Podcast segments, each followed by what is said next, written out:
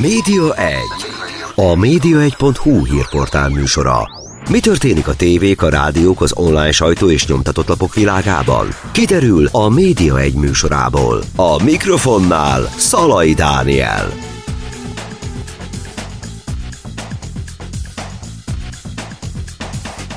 Köszöntöm Önöket, Szalai Dániel vagyok, a vendégem pedig Vizinger János, akit mondhatok úgy, mint producer, mondhatok úgy, mint rendező, forgatókönyvíró. Szia János! Jó estét kívánok mindenkinek, hello! És hogyha most föl kéne sorolnom azt, hogy mi mindenben vettél részt, milyen uh, filmekben, milyen műsorokban, akkor már ahhoz azért puskáznom is kell egy kicsit. Volt benne mondjuk Való Világ is például régen. Igen. Aztán mostanában ugye a, a Geniusnak vagy a producere. Igen. Aztán Trütkó műsorok például, tehát a Túl minden határom, Magyarok Csernobilban, ott rendező voltál például. Igen, de ott azért inkább elsősorban producer. Ott producer, aha. De nagyon sok mindent lehetne mondani. Van itt nekem ilyen, hogy Pedro 10. Igen, ezek még a régi, én független rendezőként kezdtem. Nem kávéhordozó ügyelőként kezdtem, aztán idővel rendező is lett belőlem, aztán a főiskolát is elvégeztem, és volt egy időszak, amikor csináltam zenés dokumentumfilmeket, dokumentumfilmeket, a Szigetről csináltam dokumentumfilmet, amikor például Tarlós még harmadik kerületi polgármesterként be akarta tiltani, akkor azt elcsíptük, uh-huh. arról csináltunk egy dokumentumfilmet, aminek viszonylag nagy sikere volt. Forgatókönyvíró olyan módon vagyok, hogy mint dokumentumfilm rendező, akkor a dokumentumfilmnél a rendezőhöz odaírják, hogy forgatókönyvíró, de egyébként fikciós forgatókönyvírói kreditem az nincsen. Aztán még itt a lista van egy ilyen, hogy Transglobal Underground. Ez is mind annak a, annak a vonulatnak a... Aztán Szőke 1-2, Faragatlan fikció 10. Igen. Te még úgy emlékszel egyébként ezekre a címekre? Te mit emelnél ki a sajátjaid közül? Én alapvetően tévésnek gondolom magam. Tehát én 89. január 18-án kezdtem el tévézni a magyar televízióban, és a dokumentumfilmes része az inkább egy ilyen kitekintés, vagy egy ilyen kaland volt. Szerencsémre összefutottam egy olyan dokumentumfilmes produceri csapattal, akiknek pedig volt a Szigettel kapcsolatuk, és akkor az, a Szigettel csináltunk, és engem, mint fiatal rendezőt megtaláltak, és csináltunk olyan mozifilmet a Szigetről, ami ténylegesen moziba lett bemutatva, és ez 96-ban volt, ha jól emlékszem, és nem is volt rossz, mert, mert abban az évben az a film a magyar filmek közül az ötödik legnagyobb nézettséget és a hatodik legnagyobb bevételt elérő film volt a magyar filmek közül. Meg utána csináltunk az HBO-ra másik dokumentumfilmet, és akkor szembe jött például ez a, ez a helyzet, hogy harmadik kerületi polgármesternek és a Szigetnek voltak mindenféle érdekes beszélgetéseik, és akkor ebből kialakult egy dokumentumfilm. Ez volt a Hangszigetelés, ami majdnem megnyerte a filmszemlét. Ennek is érdekes története van, hogy miért nem majd, miért csak majdnem. De akkor sem mondd el, miért nem. Akkoriban a magyar filmszemle az nagyon érdekes volt, abból a szempontból, hogy, hogy ez egy viszonylag belterjes világ volt.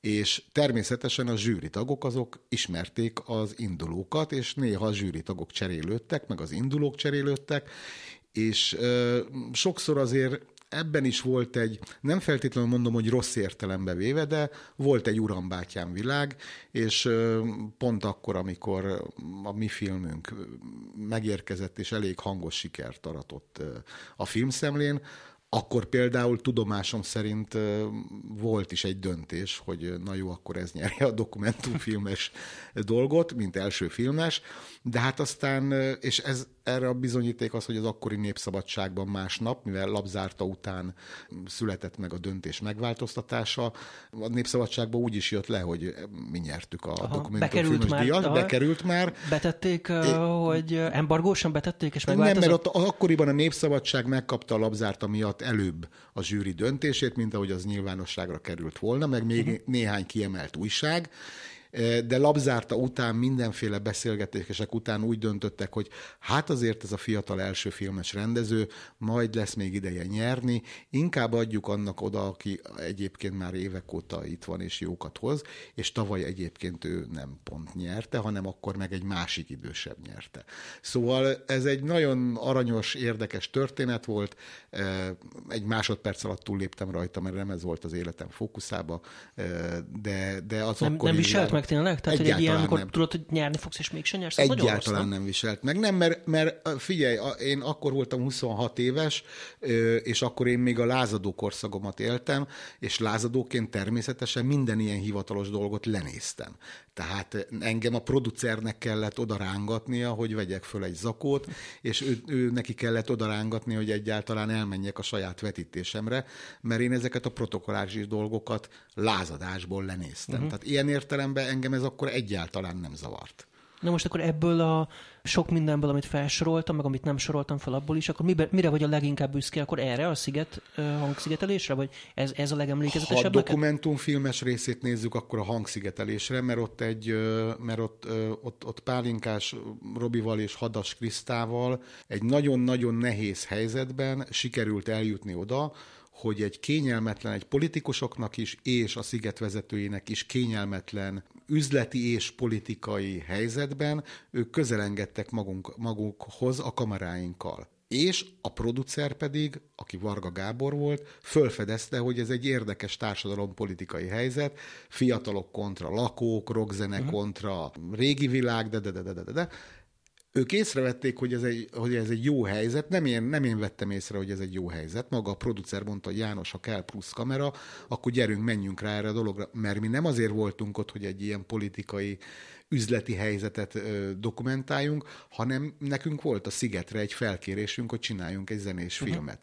És akkor érkezett plusz kamera, és párhuzamosan a, a felkérésünkkel mi megcsináltuk ezt a filmet, és nagyon jó fej módon állt hozzá, hozzá kell tennem mind a Sziget vezetősége, mind Tarlós István, és mind a ketten közel engedtek ehhez a konfliktushoz a kameráinkkal. Aha, igen, hogy a konfliktuson azt mindig jól fel lehet dolgozni, hogy főleg, hogyha Ennek... ha partnerek ebben egyébként így az van. emberek, mert ha nem, van. akkor viszont kellemetlen, akkor egy oldalú lesz esetleg. Nekünk ott két feladatunk volt. Az egyik feladatunk az az volt, hogy a bizalmukat megtartsuk, és korrektek legyünk velük, és ott legyünk azoknál a helyzeteknél, aminél ott kell lenni. És ebben például a két említett riporternek, Pálinkás Robinak és Hadas Krisztánnak nagy szerepe volt. A másik része meg az volt, hogy ne vegyük túl komolyan magunkat. Tehát mi azért a végén, amikor az utómunkát csináltuk, akkor ebből figyeltünk arra, hogy ennek megmaradjon a fia. Amellett, hogy szól valamiről, amellett ne tegyünk igazságot, és ne tegyünk egyik oldal vagy másik oldal mellett semmit, hanem dokumentáljuk a helyzetet, és a film is úgy végződik, hogy egy pánk zenére elég erősen karikírozva fejezzük be a dolgot, és fönhagytuk a levegőbe a dolgot, és nagy sikere volt a filmnek. Na akkor ez a dokumentumfilmek közül a, Igen. az egyik legemlékezetesebb, és ha nem dokumentumfilmek közül nézzük? Hát az, az meg azért nehéz, mert én általában úgy vagyok, hogy amit csinálok, elég szerencsés alkat vagyok, amit csinálok, azt én örömmel és szeretettel tudom csinálni. Nem nagyon tudok olyan munkát mondani az életembe, amit utáltam volna csinálni. Ö, bizonyos időszakokat, vagy bizonyos pozíciós helyzeteket, mert voltam különböző pozíciókban is, azokat lehet, hogy tudom azt mondani, hogy volt az olyan szakasza a munkának, amit nem szerettem. De egyébként a munkáimat, vagy azokat a műsorokat, amiket, amikben részt vettem, akármilyen módon, azokat én mind imádtam. Én még 89-ben kezdtem, akkor ügyelő voltam, a magyar televíziónak volt egy csodálatos oldal abból a szempontból, hogy, hogy ott az ember szinte mindent csinálhatott. A kezdő ügyelők, vagy a kezdő rendezőasszisztensek repkedtek rendezőről rendezőre beosztás alapján, különböző osztályok között. Tehát azt lehet mondani, hogy én sporton kívül, vagy híradón kívül, komoly zenén kívül mindent csináltam a gyerekműsortól kezdve a közéleti műsorig, csináltam tévéjátékot, csináltam rajzfilmet rendezőasszisztensként, tehát ezek azok a dolgok, nagy élő adásokat, tehát itt nagyon sok mindent meg lehetett tanulni és majd tudom én most mondjak címeket, három kívánságban uh-huh. dolgoztam, bűvös hatosban dolgoztam. Dévényi Tibi bácsi és a labdák. Dévényi Tibi bácsival nagyon-nagyon hosszú éveket dolgoztam együtt, azt hiszem, hogy három vagy négy évet. Nagyon szerettem ott dolgozni, Vatkerti Tibitől, annak a műsornak a rendezőjétől és kitalálójától, és, és Dévényi Tibitől is nagyon sokat tanultam. Ott másodasszisztens voltam egyébként, és egy kicsit egyébként ott tanultam meg az országot, mert mi ott azzal foglalkoztunk, hogy azokat a kívánságokat, amik jöttek, azoknak a hátterét le kellett szervezni. Ott mhm. tanultam meg, hogy abban az, ebben az országban mindennek van egy szövetsége ez még a szocializmusból uh-huh. adódott. Én sosem értettem, hogy hogyan lehet megszervezni ezeket a kívánságokat, aztán szép lassan megtanultam, hogy akármilyen kérdés jön, keressük meg a telefonkönyvbe a szövetségét. És volt szövetsége a legbornírtabb dolgoknak is. Fölhívtuk a szövetséget, és már meg is oldódott a dolog. Hm. Hát ez jó rég volt. Igen. E- egyébként az egy érdekes számomra például a te életutadban, hogy mondjuk amit említettem már az elején, mondjuk egy való világ, hogy ott is jelen voltál. Mit is csináltál ott pontosan? A való világ idején én már a, az RTL Klub főműsoridős műsoraiért felelős kreatív osztályon főszerkesztő voltam. Ez kettős volt, egyrésztről akkor külső begyártók által hozott műsoroknak a, az átvételéért voltam felelős, ezt úgy hívják, hogy átvevő, uh-huh. átvevő főszerkesztő, de ez az a bizonyos Árpa féle kreatív osztály volt. Árpa Attila. Árpa Attila, így van. Ez abban az időszakban volt, amikor az RTL átvette a TV2-től a vezető pozíciót a piacon. Én 99-ben kerültem oda, akkor kezdett el megerősödni az RTL, a barátok közt már kezdte összeszedni magát, a fókusz már, mert a barátok közt először még nem indult jó számokkal. Ott Igen, emlékszem rá, egy, egy fél évig, vagy nem is tudom, még tovább. Ezt most, én ebben most nem akarok Aha. belemenni, mert nem tudok pontos Aha. időszakot mondani, de azt tudom, hogy amikor én 99 márciusába oda kerültem, akkor már voltak jelei annak, hogy a barátok közt 4 pluszban már erősödött, és 18-49-ben is erősödött, és akkor már lehetett látni, hogy ez a produkció, ez egy erős, hosszú távú produkció lesz. Tehát akkoriban lehetett érezni, hogy az RTL a 18-49-es korosztályra koncentrál, és elkezdett megerősödni, és onnantól kezdve aztán még volt 99-ben egy nagyon durva őszünk, ahol azt hiszem, hogy öt indított műsorból négy teljesen megbukott, egyet pedig át kellett helyezni. Uh-huh. Ez a heti hetes volt, ami megbukott, azt uh-huh. nem mondom, de ami, ami, ami meg hosszú évekig, talán évtizedekig is erős műsor volt, az a heti hetes, azt akkor indítottuk. Erre indult rá aztán a Legyen Ön is milliómos a következő év februárjába, ha jól emlékszem, és utána erre indult rá a Mónika. És ebben is részt vettél már, mint hogy a Igen. Legyen Ön is milliómosba is, és a Mónikában is? Igen, máshogy, máshogy egy kicsit, mert a Legyen Ön is milliómos egy külső gyártócégnél volt, és ott az egy kicsit leválasztotta produkció volt, és ott egyfajta supervisorként és, és átvevő szerkesztőként voltam, de a, mondjuk szét kell választani, tehát például a Fábri Sóder, ami akkor indult, vagy, vagy Esti Fábri Sóder Fábri Sándorral, bocsánat, csak mi úgy hívtuk, hogy Fábri Sóder, ami akkor indult, ahhoz tulajdonképpen az átvételen kívül nagyon nem volt közöm, az Kovács Kristóf egy teljesen saját stábbal, teljesen önállóan, csak az RTL klub programigazgatóságával egyeztetve saját maga csinálta. T.the T-ből lényegében így lehetett mondani. A Legyen is most az egy közöttesebb állapot volt, ott is volt egy gyártócég, de ott azért stratégiailag részt vettünk, a forgatásokra is kijártam, stb. stb. Tehát azért az, az, már egy, az már egy komolyabb közreműködés volt, és ott az napi szinten értékeltük a nézettséget, ha a programingosztály kérdezte a véleményünket, akkor a programingról is beszéltünk, tehát ez egy komolyabb felelősség volt. Ehhez képest a Mónika Show, az pedig már, az pedig egy olyan produkció volt, ami belsőben kezdődött az RTL-ben, mi magunk választottuk ki a stábot ától a végéig, nagyon sokan a mai napig egyébként a piacon dolgoznak megfelelő, magas pozíciókban, tehát a kreatív igazgatója az RTL Klubnak, a Herman Pierre, ott akkor kezdte. Uh-huh. Vagy említettem Rubin Kristófot, és folytathatnám, nagyon-nagyon-nagyon sokan. Mondjuk a showban kezdték a kereskedelmi tévés pályafutásukat. Annak az... idején ugye ezt nagyon lenézték ezt a, a, az emberek, úgy bár sokan nézték, de le is nézték. Milyen volt ezt megélni belülről? Nekem egy másfajta, nekem egy más, másfajta szerencsés hozzáállásom van biztos, hogy később rákérdeztél volna, az én nagybátyám Vizinger István. Igen, akartam kérdezni. Aki a magyar televíziózás egyik legnagyobb alakja, akit én nagyon tisztelek és nagyon szeretek. Egyébként mellékszál, hogy nem az István segítségével kerültem be a televíziózásba, hanem egy másik ismerős által. A magyar uh-huh. televízióban mindenki valamilyen ismerős vagy rokon által került be, én egy másik ismerős által kerültem be a magyar televízióba, és az István akkor, ha jól emlékszem, filmfőszerkesztő volt, és az irodájába fölhívtam, hogy szia, itt vagyok a magyar televízióban, és kollégák vagyunk, és az István meg majdnem félre nyelt, de aztán engedett tutamra, és legközelebb fél év múlva beszéltünk az egészről, mikor már visszahallotta, hogy nem rúgtak ki. Szóval, de az Istvánnál én, én azt megtanultam már gyerekkoromban, Hozzá kell tenni azt is, hogy majdnem az István miatt, vagy az István miatt nem akartam te- televíziós Na, miért? lenni. Gyerekkoromban egyszer az Istvánnál nyaraltam 10 vagy 11 évesen, és be volt tervezve mindenféle program, hogy ő majd visz engem Vidámparkba, visz engem ide, oda, amoda, és egy nagyon jó tíz napot együtt töltünk, ő szabadságra jön, stb. stb. stb.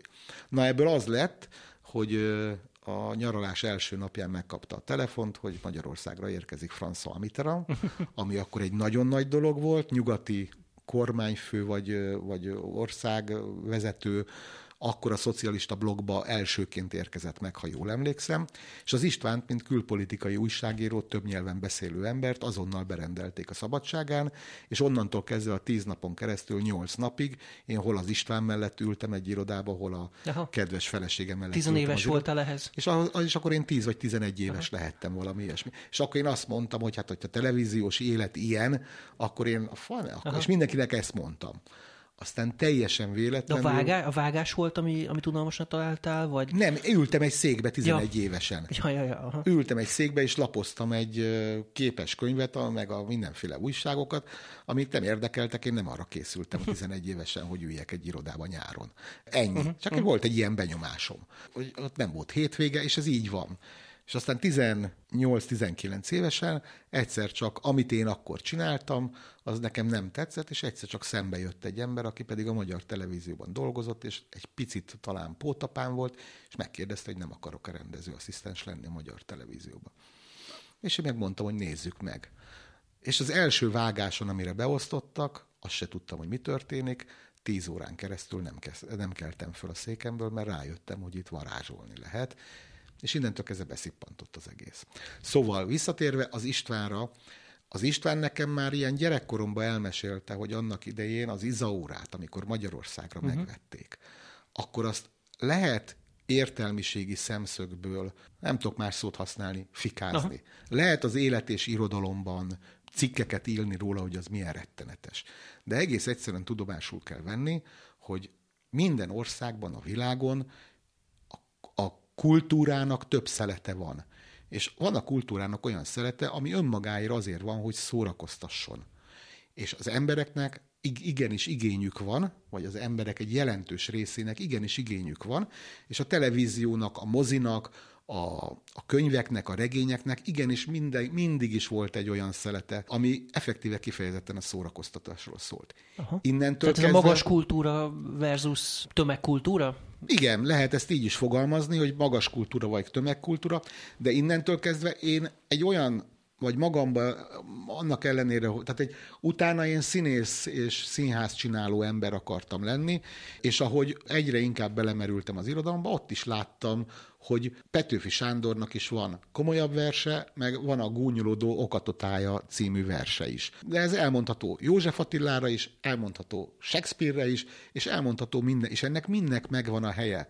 És én azt gondolom, hogy ezt nem szabad ellökni magunktól. És innentől kezdve a televíziózásba én már azzal a krédóval szembesültem, vagy az, az, a, az a saját magam értékrendszere jött, hogy csináltam komoly műsorokat, és csináltam könnyed szórakoztató műsorokat is, és mindig csak az érdekelt, hogy az adott műfajban az az adott dolog jól meg legyen csinálva. És innentől kezdve ezt le lehet nézni a való világot, mm De én azt Vagy a gondolom, Mónika Show-t, vagy a Mónika igen, Show-t, igen.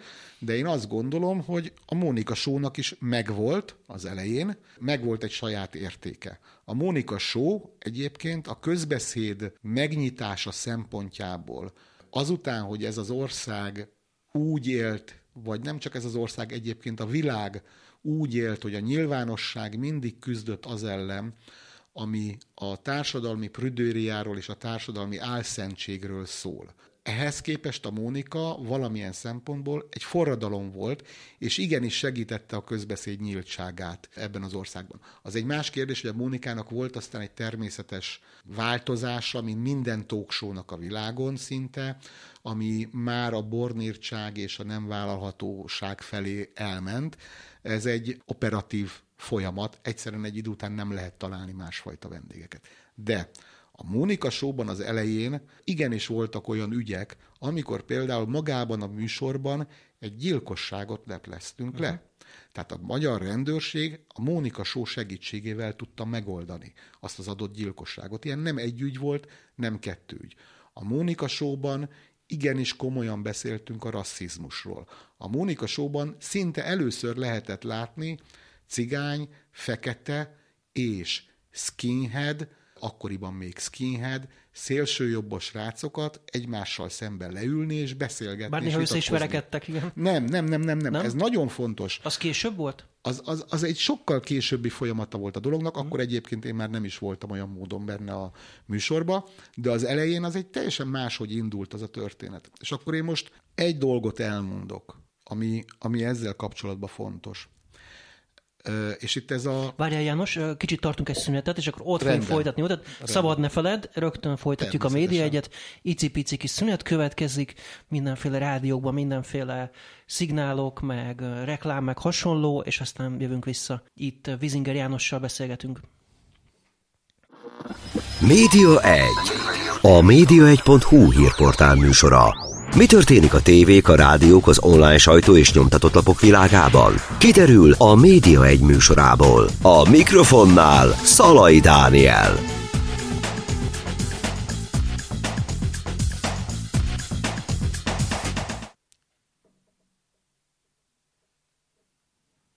Folytatjuk a média egyet. Ott hagytuk abba a szünet előtt Vizinger Jánossal, hogy a Mónika Showról beszélgettünk egy kicsit, meg magas kultúra, illetve tömegkultúra, és hogy akkor ott mi történt a Mónika Showban? Nem tekintsük szélsőségesen csak a Mónika Show problémájának, mert ez a való világról is uh-huh. szólhat. Az egész televíziózás Az egész most. televíziózásról. Szólhat annak idején a Dáridóról is. Tehát én ezt már elmondtam uh-huh. máskor is. A Dáridó a maga nemében Abban is részt vettél? nem, nem vettem részt, az TV2 volt, az nagy ellenfelünk volt. TV2-nél nem volt ez sose? Nem, az később volt, most 16 és 19 uh-huh. között az IKO-val voltam a TV2-nél is. Uh-huh. Tehát hál' Istennek ismerek, ismerem belülről az RTL-t is és a TV2-t is, és ez nagyon sokat számít, és nagyon sokat jelent az életemben.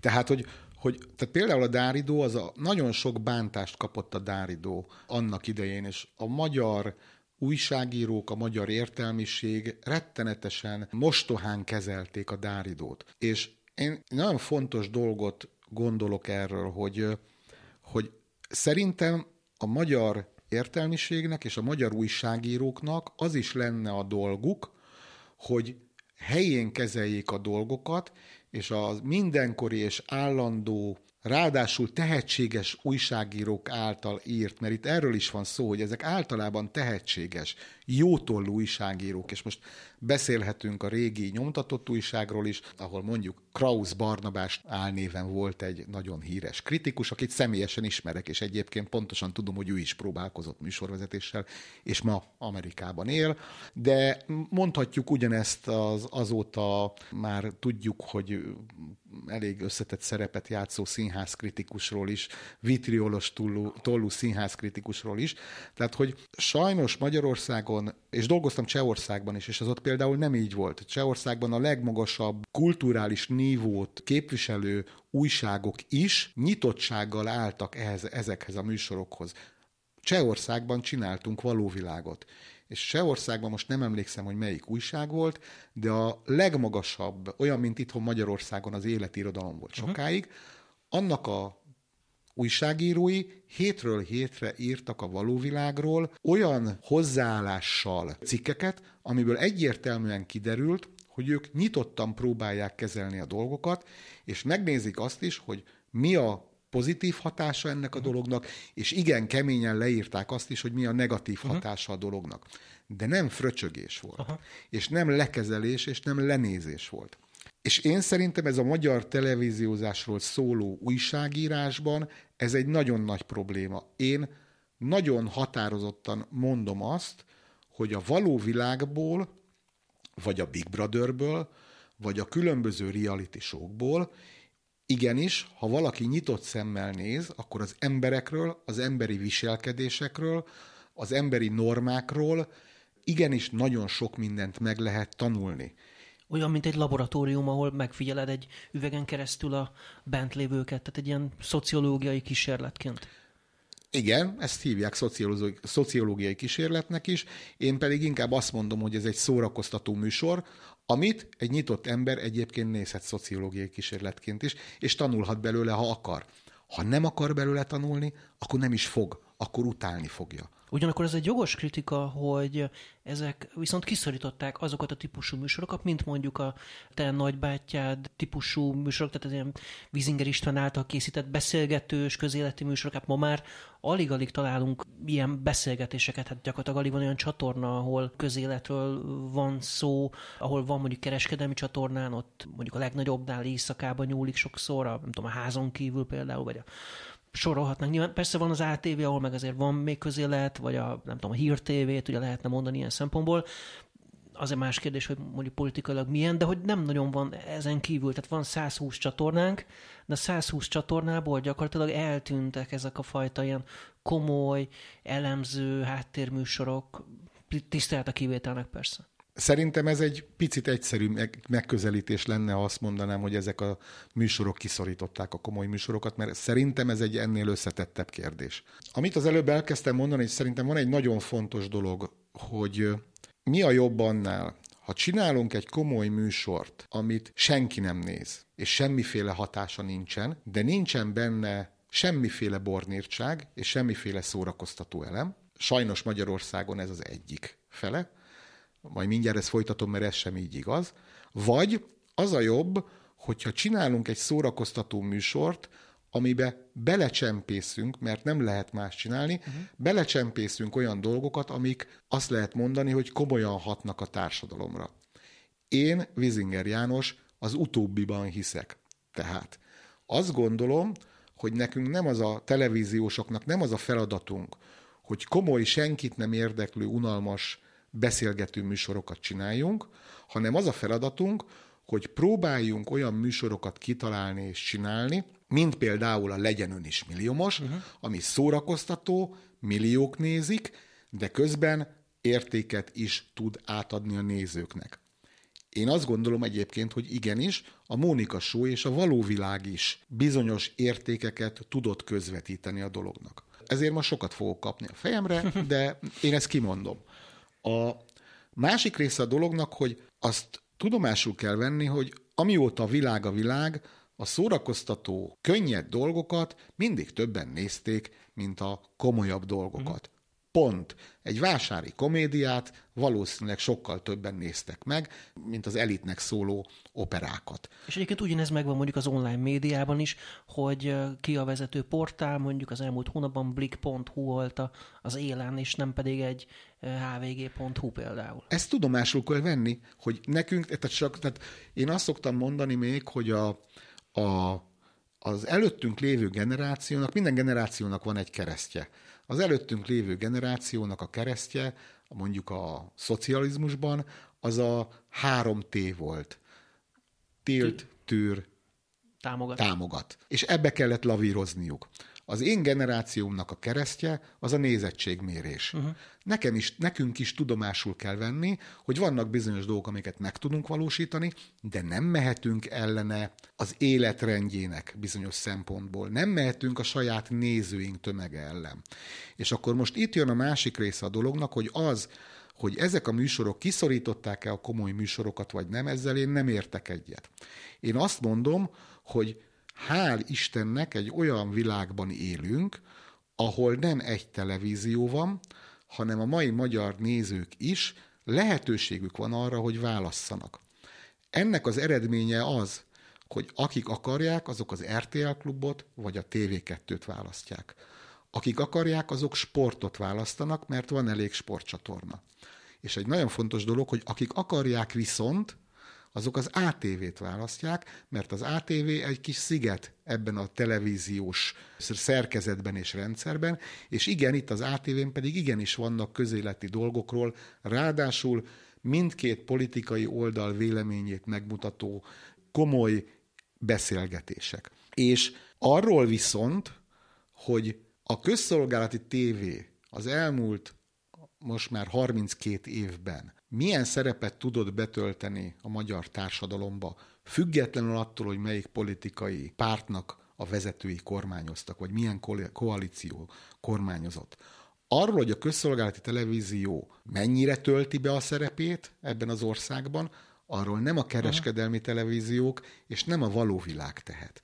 A kereskedelmi televíziónak az a dolga, hogy nézettséget hozzon, minél többet nézzék, szórakoztasson, és emellett a fő dolga mellett a saját lehetőségei szerint még egyéb műsorokat is indítson, lásd, TV2-n ott volt a Tilla Tilla propaganda című műsora, vagy az RTL-en ott van a házon kívül, és akkor itt és van egy van másik a, dolog. Most te csinálsz a Géniusz mondjuk az ATV. És itt van az ATV, így van, és itt van az ATV, aki nagyon nagyon jól fölfedezte azt, hogy igenis itt van egy olyan része az országnak, akik pedig másfajta televíziózást is szeretnének kapni.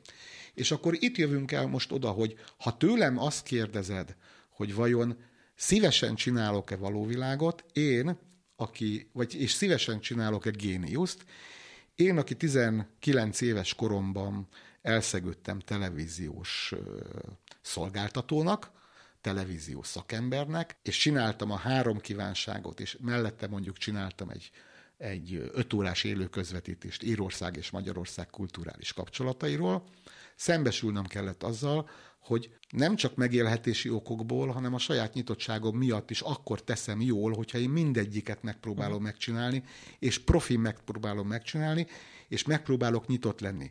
Mert én a három kívánságból nagyon sokat tanultam vidéki faluból származom. De egyébként nagyon sokat tanultam a készítés során az akkori magyar vidéki valóságról, mert nagyon sok vidéki emberrel találkoztam.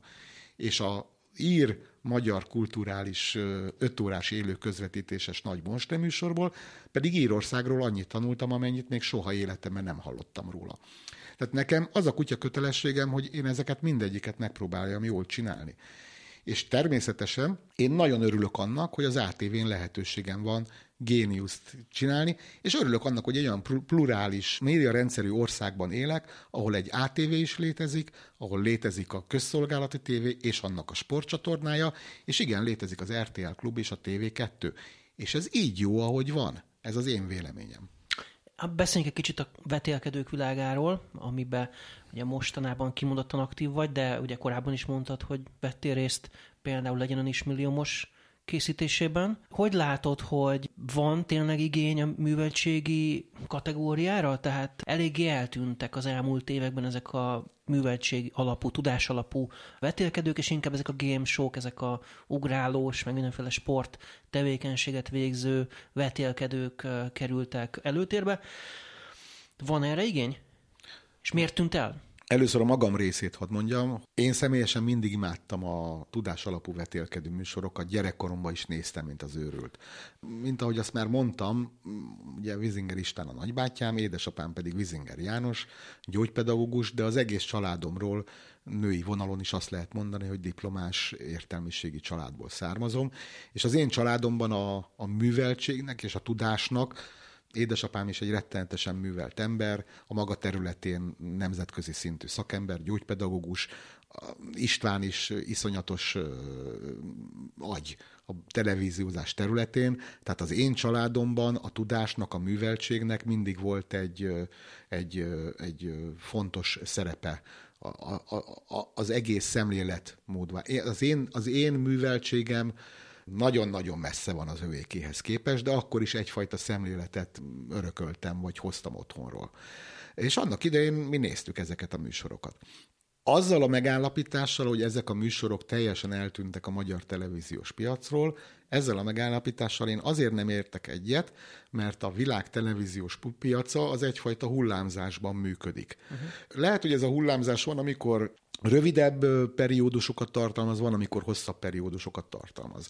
Erre is hadd mondjak egy példát, a reality show először az MTV-re érkezett meg a The Real World, aztán a holland Veronika TV-re érkezett meg a Big Brother, aztán jött a nagy hullám, mi Magyarországon megcsináltuk a való világot, és ez a 2000-es évek elején rettenetes nagy hullám volt, és aztán ezek a reality show a házban játszódó reality show eltűntek helyettük jött akkor másfajta műsor. Celeb vagyok? Celeb vagyok, reality? egyebek. Így van, kalandrialitik. Uh-huh. A való világ előtt, vagy közben ott volt a Legyen ön is milliómos. Aztán a Legyen ön is milliómos lényegében eltűnt, meg a kvízműsorok eltűntek. De ilyen módon a talk is eltűntek, de ehhez képest itt van az ATV, akik az ATV, ami egy infotainment tematikájú, de valamilyen szinten egy show tévét épített föl. Tehát ezeknek a műfajoknak a divata folyamatosan változik. Az is lehet, hogy holnap én a Genius című formátumunkat sikerrel eladom egy országba, tegyük föl, most mondok valamit, Katmanduba, uh-huh. és akkor majd Katmanduba mindenki nézi, hogy ó, milyen régen nem voltak tudás alapú kvízműsorok, és most itt van egy új, és akkor lehet, hogy megint divatba hozza. És az is lehet, hogy egy formátum tulajdonos cégnél már ott van most kifejlesztés alatt egy olyan fantasztikus tudásalapú kvízműsor, mint a Legyen ön is milliómos volt, és forradalmi lesz, és akkor visszajön. Most a fikciók korszakát éljük. Most fikcióba gondolkodik mindenki. De egyáltalán nem biztos, hogy, és a, és, és a streaming szolgáltatók jönnek föl, stb. Na, majd, igen, majd arról beszélünk egy kicsit, igen. igen. De egyáltalán nem biztos, hogy ez öt év múlva is így lesz, és öt év múlva nem jönnek vissza a beszélgetős műsorok.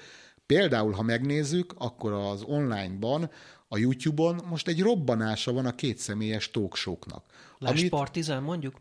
Lásd Partizán, lásd, nem is tudom a való Alinda. szereplő, Alinda, sorolhatnám, tehát legalább én most legalább 20 fajta, DTK, tehát a Détót Krista, autóban beszélgetünk. Tehát ez egy, ez egy újabb fajta hullám, és ez körülbelül olyan négy éve indult el. Ha ezelőtt hat évvel megkérdezel arról, hogy fognak-e a magyar nézők fogyasztani kétszemélyes beszélgetéseket egy-egy órában, akkor azt mondtam volna, hogy ó, hát ez a műfaj már kihalt.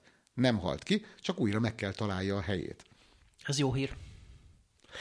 Netflix, ha már szóba hoztad, én is akartam egyébként ezt kérdezni, meg egyáltalán a streaming háború, ugye idén egy csomó új streaming szereplő jön be a magyar piacra is, lásd Disney például, aztán ugye ott az HBO, ahol megújították az HBO Go-ból, ugye lett ez az HBO Max, és aztán még majd jön egy pár hasonló, meg, meg a CNN ugye most próbálkozott ezzel, aztán becsukták, de csak a cég átalakulása miatt, tehát egy csomó-csomó ilyen streaming téka, ilyen videótéka-szerű szolgáltatás jön, ezek mennyire fogják megváltoztatni a magyar tévés világot, mennyire fognak elszívni, nem tartasz attól, hogy egyébként ezt most már meg fogják érezni a csatornák is, mert eddig azért úgy jó-jó volt egy Netflix, hát kevés magyar tartalom volt rajta, feliratok voltak, magyarok ugye nem nagyon szeretik a külföldi idegen nyelvű tartalmakat, mert nem annyira beszélnek angolul mondjuk, vagy németül, vagy egyéb idegen nyelveket.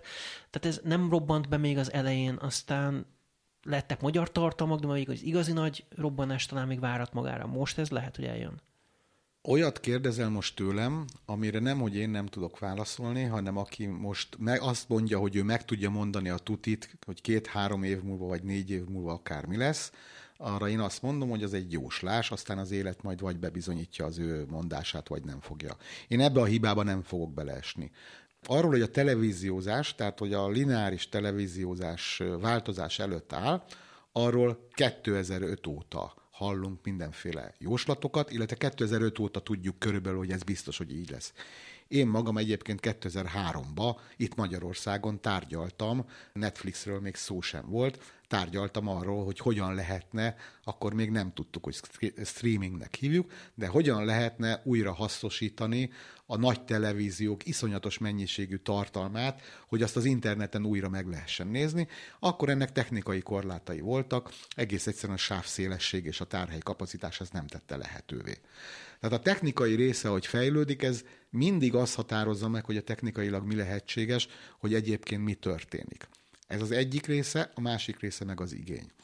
Tehát 2005 óta beszélgetünk erről, körülbelül, és 2005 óta hallgatunk mindig jóslatokat, hogy a kereskedelmi televíziózásnak, vagy a lineáris televíziózásnak, vagy a közszolgálati televíziózásnak vége. Ehhez képest, ha jól tudom, pont nálatok olvastam körülbelül egy hete. Tök jó, egy média olvasó így van, szembe. Média, nálatok olvastam egy hete, hogy Magyarországon nem, hogy csökkent a lineáris televíziózásra fordított nézői idő, hanem még egy picit nőtt is. Uh-huh. Jó, ezt lehet, hogy a pandémiának be lehet tudni, de én, ha jól emlékszem, akkor Kolosi Péter, az RTL Klub programigazgatója is, most már vezérigazgató helyettese is, már 2014-ben, vagy 2013-ban azt mondta az egy akkori beszélgetésen, hogy értjük, hogy csökken a televíziózás, és valóban látunk változásokat, de még ne temessük a televíziót, mert egyébként a televíziózásra fordított idő igazándiból nem változik, és ha jól emlékszem, már akkor is ilyen 5-6 óra közötti dolgokról beszélt, tehát azt lehet mondani, hogy 2022-ben valójában szignifikáns változást az utóbbi 5-6 évben, ami a televíziózás, lineáris televíziózás összeomlását és ezeket a jóslatokat bebizonyítaná, ilyet nem látunk. Ugyanakkor abban a kutatásban, amiről beszéltél, ezzel, amiről írtunk a múlt héten, abban volt egy olyan rész is, hogy megnőtt az ádör, tehát ez az egyéb, amiben ugye beletartozik a Netflix is például, vagy az HBO Max. Igen, de én ott összeadtam ebben a kutatásban a számokat, illetve utána néztem, mert érdekelt a dolog, és én úgy látom, hogy a, viszont a tartalomfogyasztásra, tehát hogy a, a Netflix az nem feltétlenül a televízió kárára nőtt csak, vagy a streaming szolgáltatók, hanem a tartalomfogyasztás önmagába megnőtt, hogyha összeadjuk a dolgokat. Tehát igen, van egy nagyon határozott változás, és vannak tendenciák a lineáris televízió fogyasztásában. Igen, lehet látni, hogy a fiatalok azok kevesebbet néznek már lineáris szolgáltatást, de közben, közben az össznéző szám még nem csökken. Lehet, hogy a 1849-et, mint fő szélcsoportot, azt újra kell értékelni, és lehet, hogy el kell tolni 1859 vagy 2559 felé. Tehát ilyen változások igenis vannak, és ilyen változások lesznek is mint ahogy mondjuk az elektromos rollerek most bejöttek, de ettől még a bicikli nem fog kihalni, csak lehet, hogy sokan bicikliről elektromos rollerre váltanak. Tehát magyarul én ezt azt akarom mondani, hogy ez az egész tartalomfogyasztási piac változik meg, és én majdnem biztos vagyok benne, hogy a lineáris televíziózásnak is továbbra is lesz szerepe. Hogy a szerepe pontosan mi lesz két év múlva, vagy négy év múlva, azt csak azok tudják valamelyest megmondani, akik olyan mennyiségű adatot kapnak erről az egészről, például nagy kereskedelmi televíziók, vagy nagy médiavállalatoknak a, a vezetői, hogy abból tudnak bizonyos tendenciákat látni, és bizonyos következtetéseket levonni. Az, hogy most adott esetben a nem tudom én milyen amerikai lapnak, vagy nem tudom én melyik magyar újságírónak a kapott tíz adatból majd ő négy évre előre levonja a következtetéseket, és kimondja, hogy a lineáris televíziózásnak vége, ezt én nem tartom uh-huh. megalapozottnak. Még egy dolgot nagyon fontosnak tartok elmondani, hogy igen, léteznek ezek a cégek, a streaming szolgáltatók, Netflix, HBO, Disney, most mindenki erre a dologra ül föl. Én magam egyébként körülbelül 15 éve mondom, hogy valószínűleg ez lesz a modell hogy különböző, meg le is írtam ezt, különböző előfizetéseink lesznek különböző tartalomszolgáltatókhoz, és attól függően, hogy éppen hol találunk valamit, használjuk majd azt az előfizetésünket.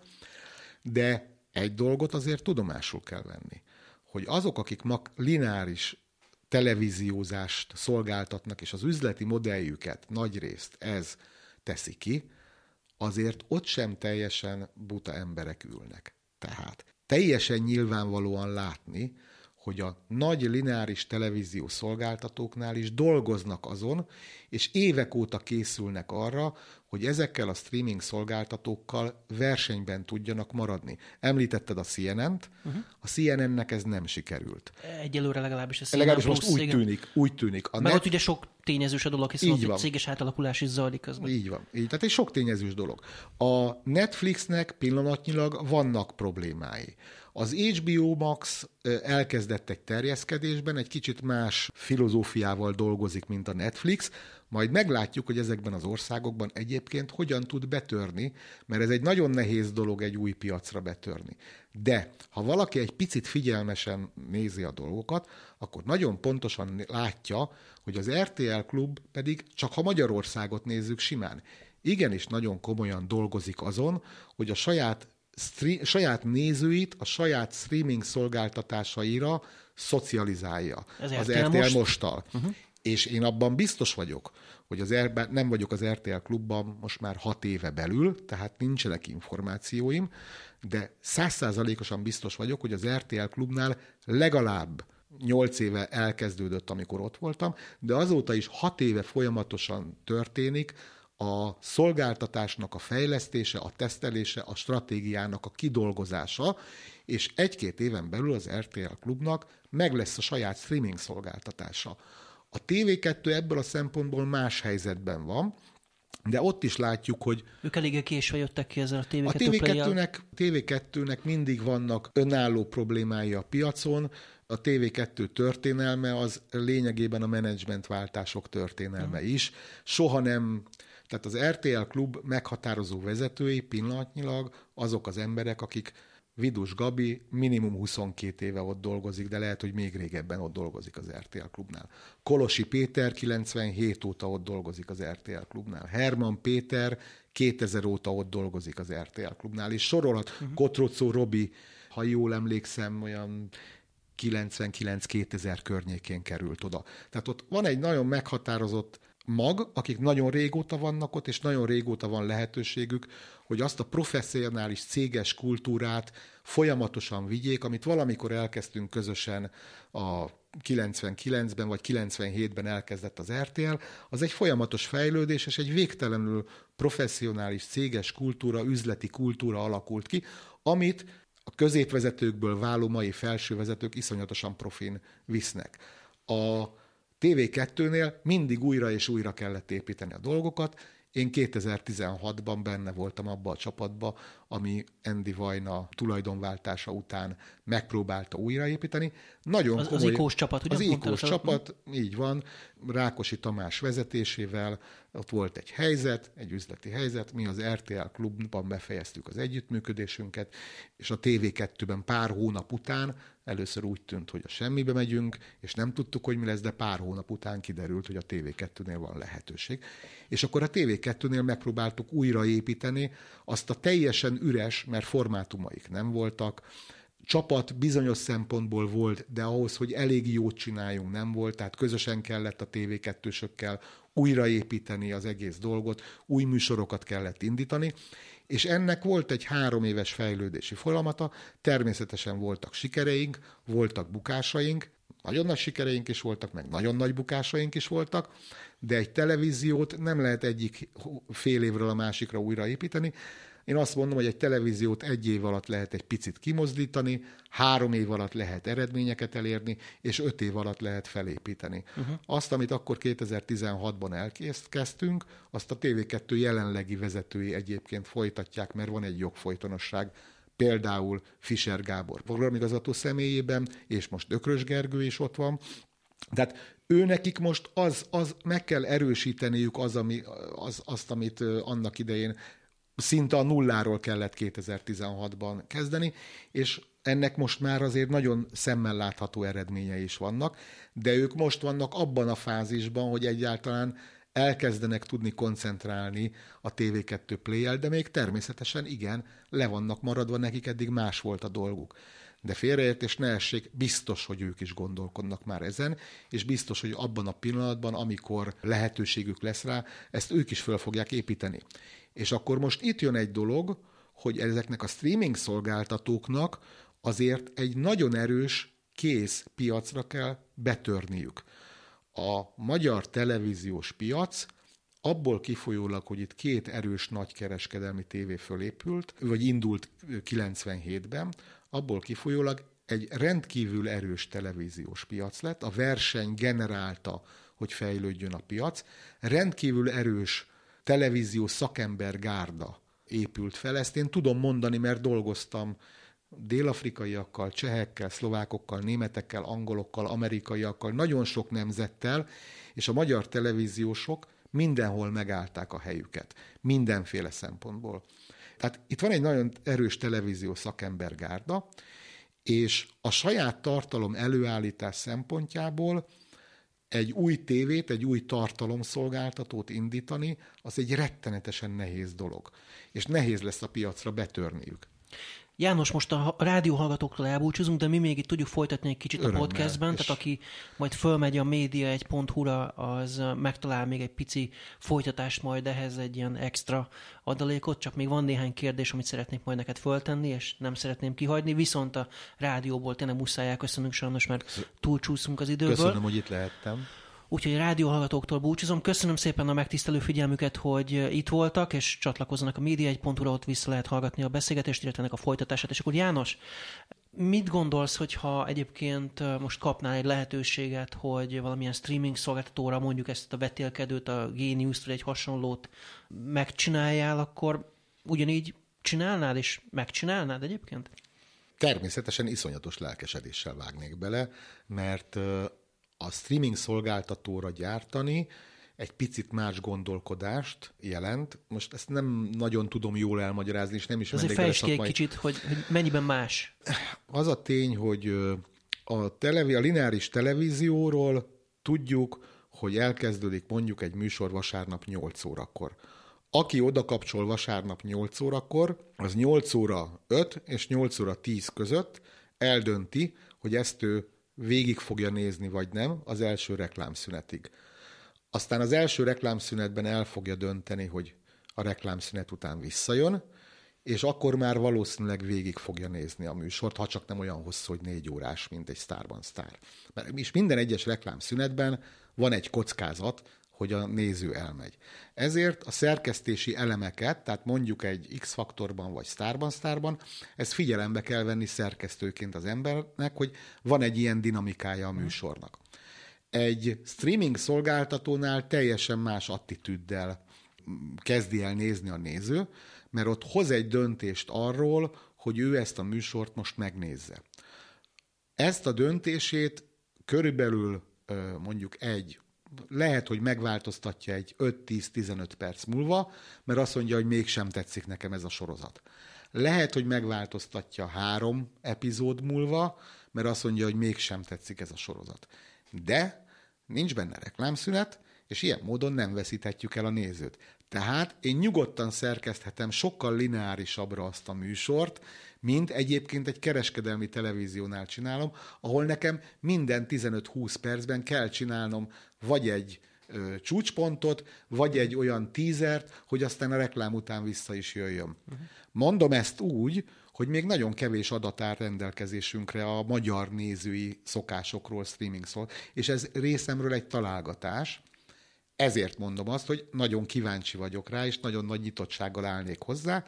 Hozzá kell tennem azt is, hogy ez olyannyira nem fikció, hogy már volt ö, megkeresés Magyarországon az egyik. A nem, nem a géniuszra természetesen, hanem arra, hogy egy másik műsort indítsunk közösen az egyik streaming szolgáltatóval. Ebből az együttműködésből nem lett semmi, ez egy másik kérdés, de pontosan tudjuk, hogy most csak egy példa, az HBO Maxon elindult a Besúgó című magyar tartalom, és az HBO-nál korábban is volt törekvés törekvés a, a magyar tartalmaknak a sugárzására. Egy dolog viszont fontos, ez szerintem a, a streaming szolgáltatóknak is tudomásul kell venniük, hogy nem fognak tudni még a fiataloknál sem csak külföldi, idegen országban készített tartalommal olyan szinten megragadni, ami nagy tömegeket érne uh-huh. el. Kell a lokális, a helyi kell tartalom, a lokális, helyi ismert emberek. helyi tartalom. Uh-huh. Ez, ezt lehet látni egyébként a YouTube-on is ahol a lokális tartalmat igenis a fiatalok a, szerintem nagyobb számban fogyasztják, mint a hasonló külföldi műsorokat. Meg kell találniuk azokat a lokális tartalmakat, amiket ők ide gyártanak. És akkor itt van még egy másik rákfené a dolognak. Ezek a streaming szolgáltatók, a Disney, vagy a Netflix, vagy az HBO ide jönnek Magyarországra, és mondjuk hoznak egy üzletileg egyébként drága, piachoz képes drága, de stratégiailag mégis fontos döntést, ha jó döntést akarnak hozni, akkor szerintem ezt a döntést hozzák, hogy igenis kell magyar lokális tartalom, ráadásul nem is kevés. És akkor innen jön az, hogy viszont innentől kezdve nem feltétlenül a streaming szolgáltató az, aki diktál, hanem azok a magyar szakemberek fognak tudni segíteni nekik, akik ismerik a magyar tartalomfagyasztási szokásokat, és akik el tudják készíteni azokat a műsorokat. És mivel eddig ez egy két nagy kereskedelmi televíziós plusz viaszat, plusz néha még egy-egy kisebb televízió, az ATV-n bizonyos mennyiségű szórakoztató műsor. Ez egy ekkora piac volt, ez ennyi szakember tartott el. Ha most ide jönnek ezek a streaming szolgáltatók, akkor nekik igenis szükségük lesz ezekre a szakemberekre, és valamilyen módon meg kell találni, és partnerséget kell tudniuk építeni ezekkel a szakemberekkel, mert máshogy én azt gondolom, hogy nem fogják tudni megvetni a lábukat, csak akkor, hogyha, hadd mondjak egy példát, amikor én az RTL-ből átmentem a TV2-be. Egyébként az miért volt, ezt elmondhatod? E, az volt a történet, semmi. Az RTL Klub, az ICO műsorgyártó nevű cég, aminek én az ügyvezetője voltam, és produkciós vezetője voltam, az az RTL Klub exkluzív produkciós partnere volt, és majdnem minden primetime műsort, vagy szórakoztató műsort az ICO gyártott.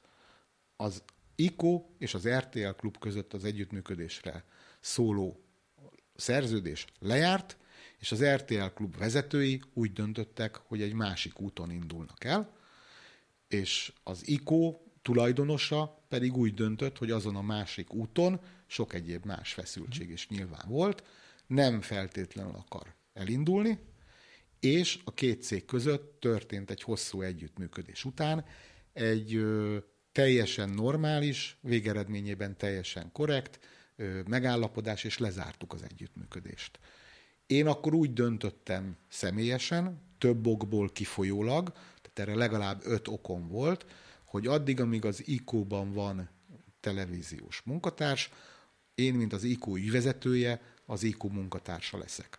Ezután érkezett az körülbelül a lezárás lényegében már megbeszéltük 85-90 százalékosan, ezután érkezett az, az a tulajdonosi döntés, hogy az ICO a TV2-ben Endi Vajnával, Rákosi Tamás és Endi Vajna megbeszélték, hogy a TV2-ben közösen szeretnék a TV2-t újra építeni. Ezt a döntést én, amikor megtudtam, akkor én ezt egy kihívásnak értékeltem, és ebben a helyzetben úgy döntöttem, hogy ebbe a kalandba én bele uh-huh. is fogok. Most nyilván lehet ezt a döntést innen-onnan vizsgálni, de egy biztos, hogy az életemnek egy nagyon-nagyon-nagyon izgalmas szakasza volt, és bármennyire is nehéz volt, összességében úgy értekelek, hogy nagyon fontos szakasza volt az életemnek. Mondom ezt úgy, hogy természetesen az RTL-es korszakra, arra 17 vagy 18 évre, meg úgy emlékszem, hogy ott nőttem föl, és a mai napig nagyon, uh-huh. Nagyon jó szívvel gondolok vissza az ott töltött évekre, és az ott, az ott lévő kollégákra is. Tehát semmiféle uh-huh. ilyen, én, én élveztem mind a, mindegyik helyzetet, mint ahogy mondtam, hogy szoktam élvezni. Uh-huh. Tehát ennek ez a története, átmentünk a TV2-be, lényegében ugrottunk egy fejest a mélyvízbe, és beleálltunk abba, amilyen lehetőség szembe jött, és elvégeztünk egy munkát. Volt, amikor hibáztunk, természetesen volt, amikor eltévedtünk, de azt gondolom, hogy összességében a TV2 fejlődését és újraépülését három év alatt valamelyes meg tudtuk alapozni. És aztán a végén miért lett az ATV, vagy hogy alakult így? Nem, a végén az lett, hogy az, az ikónak, a vége az úgy történt, hogy az ikónak volt egy tulajdonosi változása, és az új tulajdonosokkal mi megegyeztünk, hogy külön folytatjuk az útjainkat. Ez körülbelül a tulajdonos váltás után egy hónapon belül így történt. És aztán egy saját céget csináltam. És akkor én alapítottam meg a saját gyártócégemet, tehát amiben én nagyon nagy köszönettel tartozom az ATV-nek, mert amikor én eldöntöttem, hogy nem szeretnék újra valahova állásba menni vezetői pozícióba, hanem kockáztatok és megalakítom a saját gyártócégemet, akkor német Szilárd, az ATV vezérigazgatója volt az első, aki bizalmat szavazott ennek a kvázi új cégnek és a személyemnek, és azóta van ez az együttműködés, ami nekem nem csak mentálisan, nem csak emberileg, hanem szakmailag is nagyon fontos, és természetesen ez a cégemnek és a barátaimnak és a kollégáimnak egy munka lehetőséget biztosít. Tehát ennek ez a történet, és a Szilárdal nagyon, egy nagyon jó együttműködés és beszélgetés és közös gondolkodás alakult ki már régóta, és azt hiszem, hogy legalábbis engem inspirál az ATV, és inspirál az a gondolkodás, ami az ATV-ben van. Ez egy, ezt én egy nagyon megalapozott, megfontolt, szakmailag jól végig gondolt televíziónak és napi munkának gondolom, és ahogy belelátok, én ezt rettenetesen becsülöm, és én nagyon nagy örömmel veszek ebbe a közös gondolkodásba részt, még akkor is, hogyha van olyan dolog, ami nem valósul uh-huh. meg. Egész egyszerűen jó beszélgetéseink vannak, uh-huh. és jó az ATV-ben dolgozni. És akkor ez azt jelenti, hogy egyébként gyárthattok máshová is? Gyárthatunk máshova Tehát nem, nem, ez egy nem kizárólagos szerződés, nem. és hogyha Netflix, vagy az HBO Go, vagy valaki azt mondaná nektek, vagy az HBO Max, hogy, hogy gyártsatok, akkor gyárthattok. Igen, én egy ö, független produkciós cég vagyok. Ö, egyébként nem csak az ATV-nek gyártottunk, hanem gyártottunk már az EMC-nek is, gyártottunk a Viaszatnak is. Voltak egyéb tárgyalásaink, illetve nekem van egy másik ö, láb is, ami egy nagyon izgalmas és érdekes dolog. Na, nem, nem, ez nem konkrétan televíziós, de tartalommal, tartalomgyártással kapcsolatos. Nekem van két barátom, Vitézi Péter és Kardos Marcel, akik egy ö, tréning és, és, ö, és tanácsadó céget vezetnek, és az ő tréning tartalmaikhoz, vagy tréning programjaihoz, ö, programjaikhoz interaktív sorozatokat gyártunk. Tehát a tréning program az nem egyfajta tananyagként jelenik meg a különféle cégek fogyasztóinál, hanem egy nagyon izgalmas, szórakoztató sorozatot, tévésorozatot jártunk, színészekkel, rendezőkkel, tehát ahogy egy televíziós sorozatot le kell gyártani, amibe ami interaktív egyrésztről, tehát döntési helyzetek vannak, ahol a nézőnek bele kell ö, avatkozni a történetbe, másrésztről pedig természetesen az a tanítás, az a tananyag bele van foglalva, és ez alapján szervezetfejlesztést, szélszes kultúrát, vezetői kultúrát lehet oktatni, és ez egy nagyon izgalmas feladat. Tehát magyarul én most, én 89-ben szabadúszóként kezdtem, és szabadúszó rendezőasszisztens uh-huh. voltam, dolgoztam a Magyar Televízióban, meg a 11. kerületi kábel tévébe, végigjártam a ranglétrát rendezőasszisztenstől, rendezőn keresztül, RTL-es főszerkesztőig, aztán produkciós vezető, ügyvezető lettem, és most érett meg az idő arra, hogy újra szabadúszó legyek, és a saját cégemet vezethessem. Ez a Vizbro Kft. A Vizbro, öcsémmel igen, együtt igen. csináljuk. Tehát a Genius az saját formátum, azt mi találtuk ki, teljesen egyedi magyar fejlesztés, Gundel Takács Gáborral és Károly Anikóval és még másokkal együtt fejlesztettük le. Az 500 az pedig a Warner Brothersnek a, a formátuma, és az van most az ATV képernyője. Uh-huh. De hogy mit jósolsz, hogy ezek a vetélkedők akkor most hány évig lehetnek? Az, a Genius, az, a, tehát először is, amikor elindítottuk 2019-ben az 500-at, az egy hangos siker volt az ATV-n. Aztán a Genius amikor tavaly lement, akkor még hangosabb siker is lett. Ráadásul nem csak nézői, hanem kritikai siker is Kaptatok volt. Kaptatok most díjat is. Kaptunk Televíziós újságírók díja. Az első díj az ATV-nak. Igen, igen, igen, erre nagyon büszkék vagyunk, mert a, Mert ugye egy RTL klubnál, vagy egy TV2-nél nagyon sok műsor készül. Én nagyon sok műsorért, mint ikos gyártó, már ilyen televíziós újságírók díját átvettem, és azokra is nagyon büszke vagyok, de itt erre most talán még büszkébb vagyok, mert itt az ATV-nek évente egy-két-három szórakoztató műsorra van lehetősége, hogy, hogy készítessen, és ebből a Genius rögtön első alkalomra meg is kapta ezt a díjat, és ez nekem nagyon nagy öröm, és az is nagyon nagy öröm, és mutatja, hogy az ATV-ben azért egy nagyon tudatos munka folyik, hogy az ATV-nek is ez volt az első ilyen díja. Jelölt már volt több műsor is, a Jakubcsek talkshow a Bocskor is volt, ha jól emlékszem jelölt, de aki ténylegesen megkapta a díjat, az a Géniusz volt először. Hogy visszatérjünk, hogy mit jósolok, én egy dologban biztos vagyok, hogy az ATV nézői, ezt többször elmondtam, és ezt most is tartom, az ATV nézői igenis igénylik azokat a tartalmakat, amelyek nem csak szórakoztatják őket, hanem, hanem a tudásukat, az agyukat is megtorláztatja. Szeretik a komolyabb tartalmakat. Szerintem nekünk az a, az a feladatunk most, hogy megtaláljuk azokat a formátumokat, amik szórakoztatják is az ATV nézőit, de az ő igényszintüket is kielégíti. Az is biztos, hogy a televíziós piacon ma már nincsenek száz évig tartó formátumok, de azért vannak olyanok, amik évről évre egyszer vissza tudnak térni. Én abban bízom, hogy az 500 és a Genius az több éven keresztül vissza fog tudni térni, és mindent meg fogunk tenni annak érdekébe, hogy ezt akár még 20 év múlva is gyárthassuk. A realitás az az, hogy hogy három-négy szezon után már nagyon nehéz folytatni, de itt van például a hashtag bocskor, amit szintén mi gyártunk az, az ATV részére. Hú, az már hány éve is megy? Hát ez az, hogy már én se tudom, hogy hány tudjuk. éve megy. Ha jól emlékszem, akkor ez öt éve megy, de nem vagyok ebben biztos. Tehát, hogy már nem is emlékszem, hogy mikor kezdtük, és és, és ugyanolyan siker, mint volt évekkel ezelőtt is a kezdetekkor, sőt, talán még azt is lehet mondani, hogy stabilizálódott és fejlődik is. Hát akkor hasonló sikereket kívánok még egyszer.